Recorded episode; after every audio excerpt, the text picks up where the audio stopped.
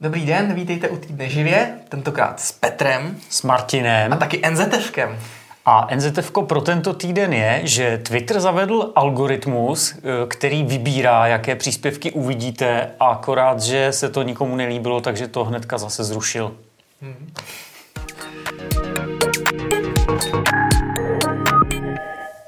Tak, na začátek tady máme pár rychlých témat. Mně se třeba zalíbila zpráva o tom, že Europarlament teď chce začít regulovat to, jak výrobci přistupují k bateriím. Ono, Evropská komise už vlastně řeší poslední dobou standardizace konektorů. Už víme, že chce jako zjednotit konektora, aby bylo všude USB-C. Hmm. No ale teď už se vlastně nelíbí ani to, jak jaký výrobci používají baterie, protože většinou dneska máme telefony s Unibody konstrukcí a nejde o telefon, jde o notebooky a, a podobné elektrické zařízení, kde prostě to je přilepený někde jako k desce nebo k tomu šasi a člověk, který jako se mu to poškodí, tak nemá moc možností, jak to uživatelsky vyměnit.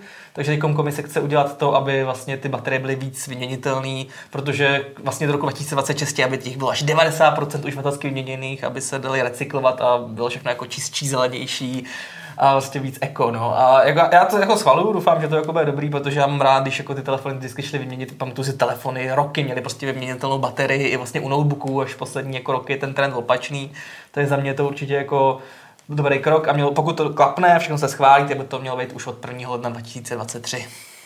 No, takže ekologii fandíme. Mm. Mě zaujala zpráva, ačkoliv eh, jsem standardně Windowsák, tak eh, nemůžu opomenout, že Apple vydal nový macOS. Není to teda žádná majoritní verze, je to verze 12.3, to znamená relativně malá 5 GB aktualizace. No a asi ta stěžení novinka je docela zajímavá, proto o tom mluvíme. Tenhle ten systém se totiž umí mnohem lépe spojit s iPadem, než, než to bylo možné. A tady Martin je jako odborník na Apple. Takže jo, ono už je to vlastně ne... novinka, kterou představili v loni na VVDC v červnu. A vlastně jde o to, že když budete mít teď jak třeba iMac, MacBook, třeba tablet, tak vlastně můžete mít sdílenou plochu a můžete vlastně přejíždět myší mezi, mezi jednotlivými oknama, můžete přesouvat i soubory, tam sdílená schránka samozřejmě přes iCloud a vlastně se to chová, takže máte vlastně jednu klávesnici a jednu myš třeba pro tři zařízení, která je vlastně sdílená, což je vlastně super. Na druhou stranu Apple to fakt trvalo a mezi tím už i někdo stihnul přeběhnout. Třeba vím, že už Huawei dokonce ve svém ekosystému má to podobný, akorát tady to moc jako lidi neznají. Ale Apple to představil vlastně loni skoro téměř řekl první a konečně to tady máme. A je to teda souvisí to s aktualizací macOS, ale samozřejmě i iPadOS a iOS, protože musí být všechny systémy aktuálně, aby to fungovalo. Jasně. Víme, že Apple, když už něco takového udělá, tak to udělá dobře, ale na druhou stranu my ještě nemáme s tím osobní zkušenost. Ne, ještě ne, takže... ale já myslím, že to odletěli, protože to fakt trvalo dlouho, už to mělo být hmm. na podzim, tak snad to dotáhli do dárného konce. Já tady mám teď asi mobilní zprávičku, taková pikantní kolem Huawei, protože všichni víme, že vlastně třetí rok má Huawei zakázáno vlastně vyrábět, nebo zakázanou, nepoužívá vlastně 5G čipy, když mohl používat vůbec jako čipy certifikované nebo patentama z Ameriky, takže vlastně to řešil vlastníma, pak se teda trošku rozvolnil během loňského roka a mohl používat aspoň třeba čipy od Qualcommu bez 5G. No vím, že vlajkový telefony bez 5G dneska jako nejsou tak prodejný, hmm. takže firma hledá cesty, jak to nějak jako zlepšit. A přišel to takový zajímavý způsob, kdy vlastně ten telefon vyrobí se 4G konektivitou, 4G konektivitou, ale vyrobí k němu ještě kryt, který si přicvakneš na záda telefonu, tak vlastně získáš 5G. Ještě nevíme teda, kdy to bude, kdy, jestli to přijde vůbec do Evropy, bude to pravděpodobně primárně pro Čínu, ale jako zajímavý krok, jak se vyhnout nějakým sankcím a tady těm zákazům. No, zajímavý to bez zesporu je docela, by mě zajímalo, jak to bude v praxi fungovat, no. jestli, jestli tohle uspěje. No každopádně my tady máme ještě jednu věc a to je něco, čeho se dočkáme určitě i my tady, nejenom lidé v Číně. HBO eh, Max odstartovalo v Česku vlastně nedávno. Eh, ta služba je docela levná, ale může se to změnit, protože ta služba se spojí s Discovery+, Plus, hmm. takže není to nic jako složitýho, zkrátka bude obsahuje mnohem bohatší, bude mít spoustu dokumentů, v nabídce, ale bude to pravděpodobně o něco dražší. A mám to chápat, že když si platím třeba HBO Max, tak dostanu i to Discovery Plus, nebo je úplně jako nová služba, která bude jakoby samostatná a budou tam obě ty platformy jako spojený do jedné. Jasně, mělo by to být jako v rámci jednoho katalogu. Jo, jo. Hmm. tak zajímavý. Dobrý. Takže uvidíme. Budeme se těšit. Ptali jsme se v tomto týdnu e, na to, jestli používáte automatické aktualizace aplikací a programů. A teď si o tom tady krátce promluvíme, protože nás poněkud zarazil výsledek této ankety. Eh, my jsme si mysleli, že ta anketa možná je až jako maličko jako zbytečná, ale ukázalo se, že 51% z vás ano, aktualizuje automaticky, ale 49% neaktualizuje automaticky. Jak, jak, jak to říkáš ty, jako když ta anketa přišla u nás v redakci, tak já jsem si říkal, jako, proč se na to vůbec ptáme, jako, jako, kdo ještě dneska třeba jako neaktualizuje automaticky, jo. Ale my jsme teda zrovna jako dva, my škoda, že nemáme protichudý názor, protože oba sdílíme jako stejnou tu, že automatické aktualizace by měly být správný a mělo by to tak asi být. Ale samozřejmě jsou lidi, kteří mají jiný názor a argumentují často tím, že jim to mají rádi pod kontrolou, což samozřejmě dává smysl, protože fakt byly doby. Já třeba, když jsem naposledy neměl automatický aktualizace, tak to bylo třeba v dobách, jako ještě jsem měl Windowsák, tam prostě ty aktualizace třeba nebyly nikdy úplně OK, nebo jsem třeba neměl úplně, dejme tomu legální systém ještě za kdysi dávno, jako ještě u XPček, sedmiček, tak jako tam člověk ho řešil, jo, aby náhodou přišla černá obrazovka, jo, černý pozadí. Ale jako dneska už všichni jako tohle podle mě jako neřešej a hlavně už se nestávají takový ty velký problémy. Samozřejmě jsou kauzy, jako které píšem na živě, kdy opravdu při nějaká akuzace něco se pokazí, ale ono, ačkoliv to třeba média hodně zveličují, tak pro tom obrovské množství lidí, třeba co ty Windowsy používá a kterých to jako bez problému nainstaluje, tak je to furt jako úplně písek, jako zenko v písku v moři. Jo. Takže dneska už je to většinou stabilní a je to jak u těch systémových, tak tady těch aplikací, co si stáhne třeba přes App Store. No. No, je to tak. Eh, mimochodem, já si pamatuju časy, kdy jsme pirátili Windows a jako třeba nebyl problém ve skutečnosti je aktualizovat, protože Windowsy se svého času dali pirátit jako velmi snadno, jo, a a ty aktualizace s tím často ani nedokázali nic moc udělat, ale chápu tenhle ten, chápu tenhle ten pocit, ale eh, jako musíme si prostě říct, že ten, ten landscape, jo, celý, celý to prostředí se jako dramatickým způsobem změnilo. Jo. Souvisí to, myslím, hodně s rozvojem sítí, e, internetu, kdy zkrátka všechno je online, internety hmm. máme rychlý, skoro neomezený v podstatě, nebo jsme omezený tou rychlostí a jakoby ty aplikace se můžou aktualizovat e, rychle, takže už, už si prostě nehrajeme na, na, na nějaký členění, na, na velký verze, ale opravdu jako jsme dospěli do bodu, kdy internetový prohlížeče například, který myslím byli hodně Eh, hodně vedoucí vlastně no, v, to, v tomhle směru, že Chrome teda specificky. Uh, už verze aspoň 90 nebo 100 nebo něco takového. Momentálně verze 90, no. už máme skoro tu stovku, vlastně už no. klepe na dveře, jo, ale, ale vlastně Google ukázal, jak se to, jak se to má dělat, jo, že vlastně na číslu verze nemá záležet. No ten software se aktualizuje sám, vy o tom vlastně celou hmm. dobu nevíte, prostě vůbec o tom nevíte a myslím si, že tohle je, tohle je správný přístup, protože proč jako řešit, že nějaký verze prostě uh, Google má nějaký, nějaký nový funkce, tak je tam prostě švihne a vy to máte a, a vám to funguje a web to používá a vlastně všichni jsou happy. Jo, jako za mě to je, že prostě se člověku opraví i ty chyby, případně co tam mohly být a máte no. furt nový funkce, takže já třeba jsem fakt rád, když jako to nemusím řešit. Jednak na to nemám čas, protože jako nechci, nemám čas jako koukat na to, mám hromadu aplikací z telefonu, jako třeba přes stovku určitě. A jako řešit u každý, když vyjde aktualizace, jako tady je tohle nový, tohle to a tohle to nechci. A to, když se mi to nebude líbit, tak to jako zruším a tu aktualizaci si nikdy nainstaluju, nebo jako Právě. co s tím jako budu. A stejně pokud tu aplikaci používat chcete, tak jako stejně na to potom musíte přistoupit a se jako přizpůsobit. Jo. Mám ale jako třeba jako vlastní zkušenost, kdy jsem to třeba jako zakazoval, třeba u mého dědy, mm. který obecně jako starší lidi třeba často, jako jednak na jednu stranu je pro ně jednodušší, pokud to teda funguje, ale musí se to správně mm. nastavit. Jo. Třeba mm. u mhm. telefonu je důležité nastavit, aby to bylo třeba jenom z Wi-Fi a ne z dat, protože pokud třeba vaše babička nebo dědeček nemá data nebo má omezený balíček, tak je potom blbý, když se třeba něco aktualizuje jako automaticky z dat a pak vlastně ten člověk o to přijde, což je jako špatně, ale pokud se to dobře nastaví, tak i ten uživatel i starší prostě z toho spíš bude benefitovat, než by to bylo na škodu. Ale pokud jako, měl jsem problém s tím, že právě dělat těle měl problém a spíš se do toho zkoušel jako s tím hrát, takže jsem mu to mhm. potom teda jako výjimečně jako zakázal teda taky, ale to spíš byl jako specifický případ, ale jako myslím, že spíš jako určitě vždycky lepší mít to povolený za mě. No. Uh, naprosto souhlasím, když ty vytahuješ dědu, já můžu klidně anekdoticky vytáhnout svoji babičku zase pro změnu, jo. Eh, což byly vždycky takový ty zakázaný kliše, jo, co si pamatuju třeba ještě v, z časopisu vlastně tištěnýho, nebo, nebo prostě co děláme ty hmm. weby, tak jako e, nikdy nesmíte používat kliše, že e, tohle by mohla dělat nebo dělala vaše babička, nebo zvládla by vaše babička, jo, něco takového. Ale, ale je to tak, moje babička prostě ne, neví, co to je aktualizace a kdyby si to měla dělat manuálně, tak, hmm. tak to prostě neudělá a tam je problém minimálně z toho bezpečnostního hlediska, hmm. že prostě opravou se chyby i bezpečnostní chyby, takže, tak takže tohle to musí být uh, zazáplatovaný. Tak, jo, ale ani u nás v redakci to nebylo jednoznačný. Máme taky v redakci hmm. pár lidí, kteří jako byli překvapivě proti. Jsou dva teda. Jsou dva, což jako no.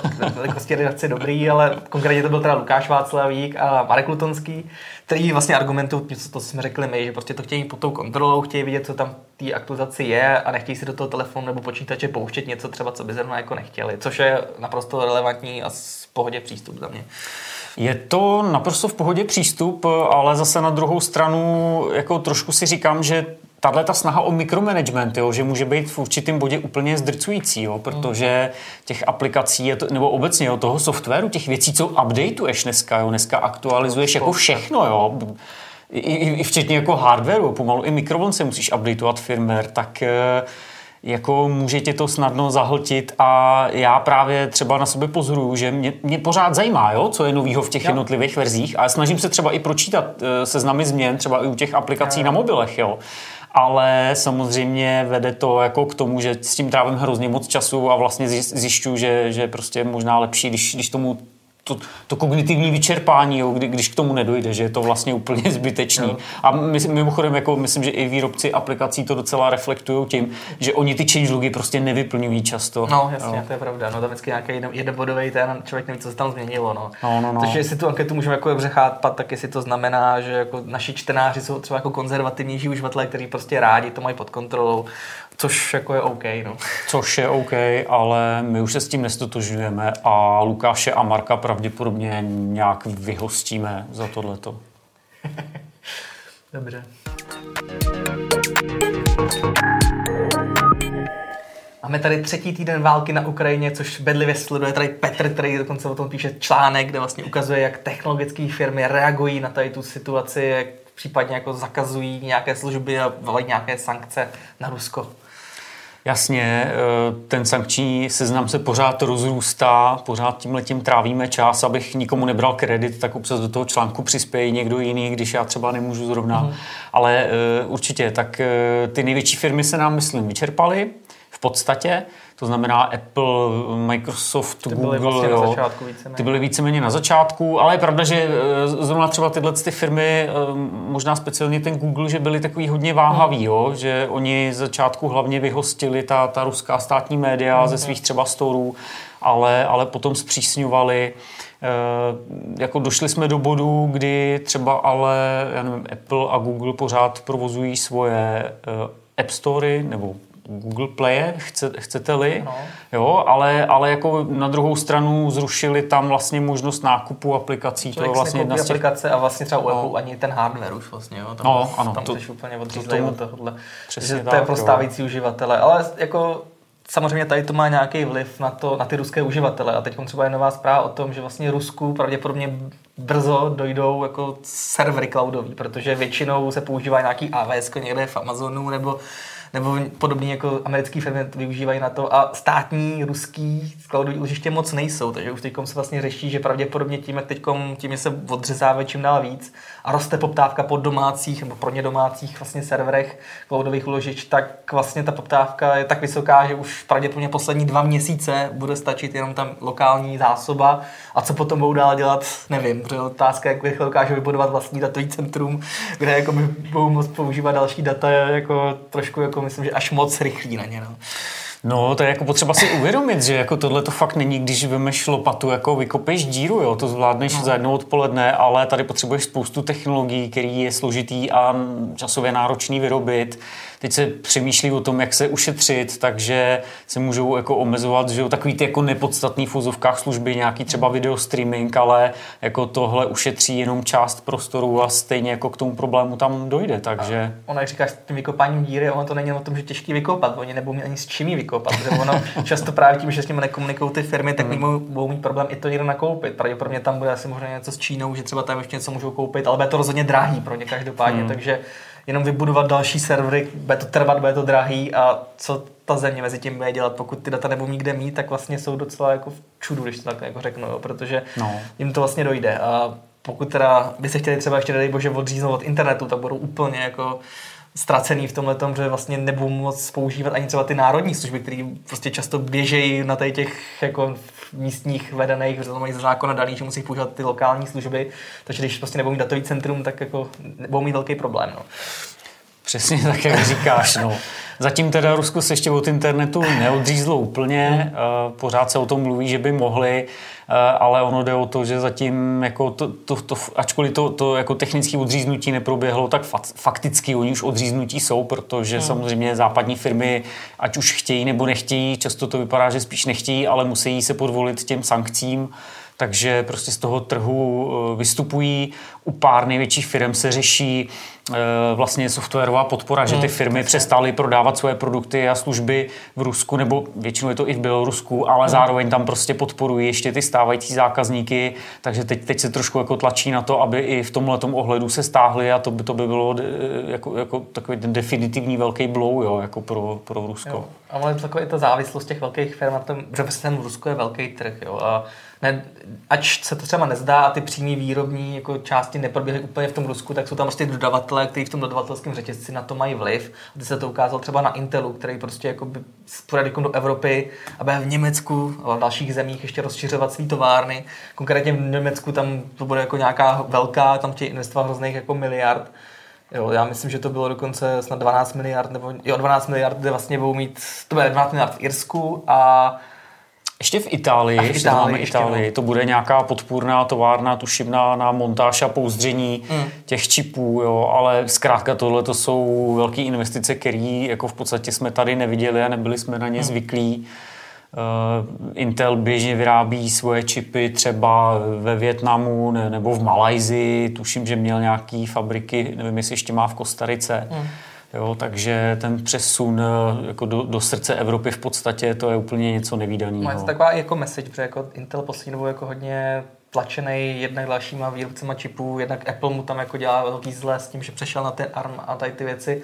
A přece jenom to, že bude v Evropě, v Německu, která prostě byla jako taková, takový srdce čipový Evropy vlastně, tak to se určitě jako projeví i na té ceně toho hardwareu, že jo? protože určitě jakoby v Číně, v těch zemích, který zpovídal, to určitě asi bude pravděpodobně jako levnější vyrobit než v té Evropě. Tak otázka, jak se potom to projeví na té vyšší ceně, ačkoliv teď se děje takové věcí, že jako se, se zdražuje hardware, nedostatek čipů a všechno je dražší, takže to možná půjde nějak přirozeně, ale, ale jako určitě se to nějak projeví. No. Nevyhnutelně eh, my prostě schudneme, ono se o tom hodně mluví a to zdražení tady v tomhle případě si myslím, že by mohlo být poměrně dramatický, což samozřejmě není dobrá zpráva, my už teďka brečíme, že prostě čipy nejsou ne, nebo jsou drahý, ale bohužel. O, když jsi u toho brečení, tak ještě v týdnu byla velká zpráva o tom, kdy vlastně prolítly spousty influencerek ruských, který vlastně brečili, protože jim vlastně v pondělí Rusko zařízlo Instagram mně se líbí, jak dokážeš udělat oslý mustek jako na cokoliv, co, co řeknu, máš samozřejmě úplnou pravdu, jo? Jo, bylo to, eh. bylo to takhle, protože fakt jako ničeho nic Rusko odřízlo různý sociální sítě už v předchozích týdnech, ale Instagram tam furt běžel a vlastně se čekal nějakou záminku, co se vlastně stane a bylo to víceméně tím, že Meta vlastně dovolila, aby vlastně byly výhrušky na Putina a taky jako různý ty, tak už to vlastně Ruská tam vzala jako ten útok, jako tak teď ho ostřihneme, že to ohrožuje vlastně nějakou bezpečnost, takže prostě Instagram úplně zařízli. Od pondělka vlastně nikdo v Rusku ho nemůže používat, což je velká věc, protože jak už šéf Instagramu vlastně řekl, tak ho tam používá 80 milionů lidí, což je opravdu jako říkal jsem, že to je polovina populace. Je, je to nadpoloviční většina no, populace. To je hmm. fakt obrovský číslo. A přece jenom to poznamená i ten Instagram a ty uživatelé už jako o tom ani nemluvím, jo. to opravdu mm-hmm. těch influencerů, na tom máš navazaný biznis a všechno a teď vlastně o tohle to všechno přijdou a vlastně už těch věcí, kam může utíct moc není, protože v Rusku ještě tam je to v kontakte, nebo jak se to čte přesně. Je, je to v kontaktě. V kontaktě, no. VK. VK, no. A samozřejmě Telegram, který frčí teda i na té Ukrajině. Já třeba používám rád i tady, jo. Jako Telegram mm. jako je za mě třeba hrozně dobrá sociální síť, takže jako to tam furt mají, ale ty konkurence třeba Instagramu tam jako teď už jako nic ne, moc mít nebudou, protože to je trošku specifická záležitost. No. Jo, jo, jo. Eh, já bych to možná přirovnal jako ty, typově nebo, nebo v, jako s ohledem na, na tu populaci vlastně, jako kdyby třeba v Česku vypnul Facebook. Jo. To myslím, že zhruba odpovídá mm. to těm počtům tak si představte, jaký by to bylo, kdyby v Česku prostě vypli Facebook. Jo? Ne, no, neudělali by to ze dne na den, protože ruský cenzurní úřad Roskomnadzor, tak on dal vlastně Rusku dva, tři dny. No, Oni to oznámili v pátek jo, a v pondělí jako, hmm. že to vypnou a opravdu to udělali. Je to o tom, že teda oni, oni nazvali Metu, která provozuje tuhle tu síť, taky nazvali extremistickou organizací. Hmm. Je to docela vlastně taky takový jako bizarní, protože eh, Meta dovolila krátkodobě vlastně vzývat eh, jakousi nenávist nebo hmm. až smrt eh, vlastně jako Rusku. Eh, specificky teda ale jako ruský armádě, ruským vojákům. Jo? Nepočítali úplně s tím, že by se mělo jako takhle hejtovat jako civilní obyvatelstvo. Postupně to začali teda jako ještě tlumit, jo? že jako nesmí, nesmí se volat po smrti jako třeba eh, prezidenta jako ruského nebo běloruského, ale zkrátka Rusku se tenhle ten krok prostě nelíbí. Takže... No. Uh, Rusko na to samozřejmě, on to použije Rusko v rámci svý PR, protože oni tam tu propagandu stále jako nějak rozšiřují a cílejí na ty lidi. A s tím souvisí třeba i další zprávička, kdy máme tady takovou falešnou propagandu, kdy vyloženě jakoby TAS, což je ruská tisková agentura, něco jak tady ČTK, tak vlastně řekli o tom, že Rusku teď Apple začal podporovat v rámci Apple ID platební karty MIR. Jak jsme se bavili na začátku, že Rusko má na všechno vlastní platební systémy, tak tím, že odešla Mastercard a Visa z Ruska vlastně vůbec se s tím nedá platit, tak vlastně lokální systém platební systém MIR vlastně furt funguje, takže ty karty tam fungují, můžou si lidi platit v obchodech, kde to podporují, což je víceméně všude. Ale Apple vlastně to furt nepodporuje, ale oni řekli, že jo, že prostě byla to taková ukázka toho, že prostě ten západ nás nezastaví, vlastně Apple card, uh, Mir karty hmm. Apple stále fungují a mají víceméně pravdu, protože oni dlouho fakt fungovali. Je to rok zpátky, kdy to tam tu hmm. podporu spustili po hrozně dlouhé době a opravdu to byla jedna z mála těch cizích platform platebních, který vlastně Apple vůbec přijal ale samozřejmě s tím, co se stalo v únoru, tak to samozřejmě rychle ukončilo, už tam ty karty nepodporují a je to dnes, dneska dobře snadno dohledatelný, protože i ty sami ruští uživatelé vlastně to okamžitě jako vyvrátili tu, tu oficiální zprávu Ruska a jejich agentury, protože to to nejjednodušší, co můžou udělat, protože ty poznáš hned, když to nefunguje, když to tam přiřadíš, hmm. tu kartu ti to veme, tak jako samozřejmě to zjistíš okamžitě. Tam jde spíš o to, že to byla jako zpráva pro ten zbytek lidí, co ten iPhone a tohle nemají, že prostě to je ukázka, že jako ten na nás jako nemůže, no, hmm. z mého hmm. pohledu. Hmm. No, takže to je propaganda. No, no e, ještě bychom mohli v téhle souvislosti zmínit jednu věc. E, možná jako patříte k té části populace české, která teď bedlivě sleduje radiační situaci. Eh, protože zkrátka Rusko eh, ostřeluje nebo ostřelovalo jednu jadernou elektrárnu, jednu předtím už eh, vlastně začali okupovat, jo, stříleli v jejím okolí, takže to jsou věci, které nám nepřidají na klidu. Hmm. Navíc je tam ještě hře Černobyl, kde Rusko neustále se snaží odpojit tu elektrárnu od sítě, od napájení, což vlastně znamená, že se tam nemůže chladit jako to, to palivo hmm. vyhořelé. Samozřejmě jsou tam ještě nějaké záložní dýzlové generátory, ale ty, ty můžou jet jenom omezenou dobu a myslím, že už jsem zaznamenal, že už právě jako jim taky došlo to palivo, jo, takže Eh, na druhou stranu je to prostě teda blbá situace, pokud eh, se chcete informovat, že teda všechno je v pořádku, tak máme měřáky, jo, prosím vás, po celé Evropě jsou měřáky a ty jde o to, kde, ty, kde hodnoty z těch měřáků můžete sledovat. Jednak teda na Twitteru eh, Dana Drábová pochopitelně každý den, každý ráno vlastně píše zprávy, jestli teda ještě jsme OK, nebo už nejsme OK, zatím teda jsme OK, naštěstí. Ale pokud byste to chtěli sledovat jinde než na Twitteru, tak vlastně máme pro vás takový tip, eh, protože eh, tuzemská aplikace Windy přidala novou vrstvu, kde, kde si můžete zobrazit, podobně jako tam máte teploty nebo třeba eh, vítr nebo, nebo tlak, hmm. tak tam můžete vidět hodnoty radiace, což je podle mě docela jo, super. Já jsem tom koukal na tu debatu s tou drábovou, kde tam hodně lidí psalo, jestli třeba to nepůjde jako zneužít nebo hacknout, ale samozřejmě ta síť těch měřičů, tím, že to po celé Evropě je fakt decentralizovaná, takže by to fakt někdo hacknul, by musel pravděpodobně hacknout každý ten jako měříš ty radioaktivity zvlášť, takže se to asi fakt dá brát jako relevantní informace. Když jsem o to hacknutí, tak mě ještě pobavila jedna zprávička z tohle týdne, kdy vlastně někdo hacknul flight radar a vlastně si to zaznamenal, jo, to jak vlastně to letadlo, který tam údajně jako zničili, to největší, ten Antonov, nebo co to bylo, takže vlastně někom stál z mrtvých a lítal vlastně kolem Kijeva, posílal někoho někam, což byla taková vtipná perlička, že tohle třeba hacknout jde, ale u té radiace samozřejmě tam to vypadá, že by to mohlo být v pohodě a pokud máte někdo strach, tak se určitě podívejte a tam vlastně najdete, jestli jste v bezpečí nebo ne. Určitě a kdybyste pořád měli trochu nějaké pochybnosti, tak sledujte Instagram třeba Dany Drábové nebo se podívejte na nějaké rozhovory s ní, kde ona, protože je expertka na vlastně jadernou energetiku, tak vysvětluje, že i kdyby k úniku nějaké radiace došlo, tak s ohledem třeba na vzdálenost Česka jo, k, k těm elektrárnám, že by to prostě pro nás pravděpodobně neznamenal žádný problém. Tak to bylo pro tento týden vše a doufám, že se uvidíme někdy v dalším týdnu snad s pozitivnějšíma zprávačkami, aby to nebylo takový depresivní, aby to nebylo všechno negativní a zase někdy na viděnou. Na viděnou.